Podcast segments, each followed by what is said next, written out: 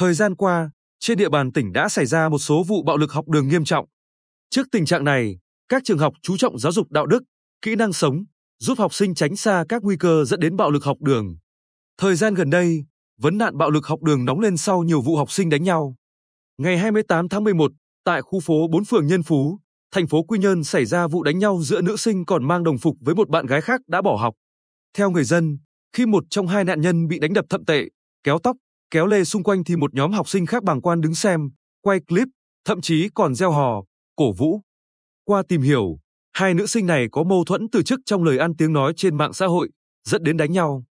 Sau khi được một số người vào can ngăn, dọa báo cho công an thì bạn gái kia mới chịu buông tha cho nữ sinh này, không quên nhắn nhủ sẽ bị đánh tiếp. Trước đó, ngày 8 tháng 11, trên Facebook xuất hiện clip dài hơn một phút ghi lại cảnh một học sinh nữ của trường trung học cơ sở Ngô Văn Sở thành phố Quy Nhơn bị nhóm ba bạn nữ dồn vào tường một căn phòng để hành hung. Trong đó, một em trực tiếp nắm tóc, đánh đập nạn nhân, em còn lại cầm điện thoại quay clip. Clip nói trên được chia sẻ trên mạng xã hội Facebook đã thu hút nhiều lượt chia sẻ, bình luận.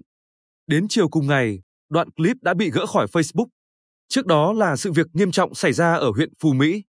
Chị Nguyễn Thị Yến ở phường Nhân Phú, thành phố Quy Nhơn cho rằng những vụ bạo lực học đường xảy ra gần đây cho thấy tính chất rất nghiêm trọng, đáng báo động.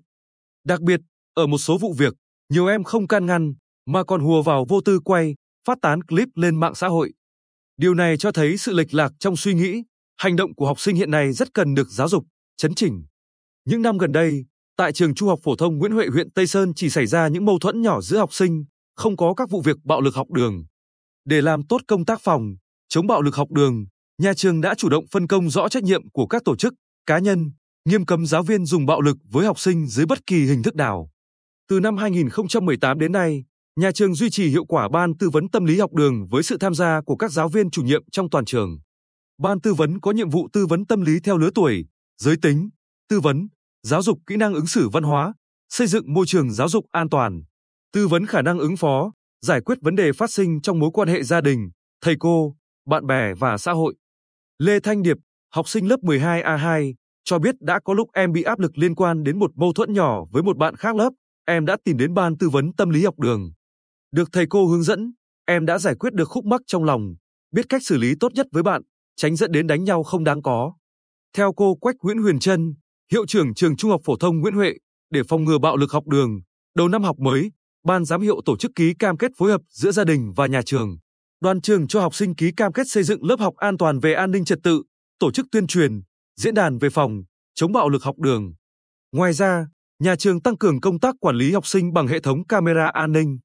Tại trường Trung học phổ thông Quốc học Quy Nhơn, đầu mỗi năm học, đoàn trường đã tổ chức nhiều hoạt động thiết thực, nhất là diễn đàn xây dựng tình bạn đẹp, nói không với bạo lực học đường, giúp học sinh hình thành kỹ năng sống cần thiết, xác định rõ những việc nên làm, được làm và bị cấm trong môi trường học đường.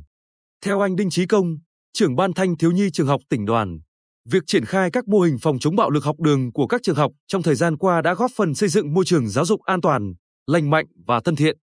Tuy nhiên, để ngăn chặn bạo lực học đường, ngoài việc lồng ghép, tích hợp nội dung giáo dục đạo đức, lối sống vào chương trình môn học, các trường học cũng cần trang bị cho học sinh các kỹ năng sống, đặc biệt là kỹ năng về quản lý cảm xúc, ứng xử, giải quyết mâu thuẫn, cách ứng xử trên mạng xã hội. Anh Công cho hay, đồng thời, tạo cho các em nhiều sân chơi, hoạt động lành mạnh và phù hợp với lứa tuổi, giúp học sinh nhận thức được bài học về lòng nhân ái, bao dung, sự tôn trọng và trách nhiệm của bản thân với những người xung quanh. Từ đó, giúp các em tự ý thức được hành vi, điều chỉnh thái độ và hành động, tránh dẫn đến bạo lực học đường.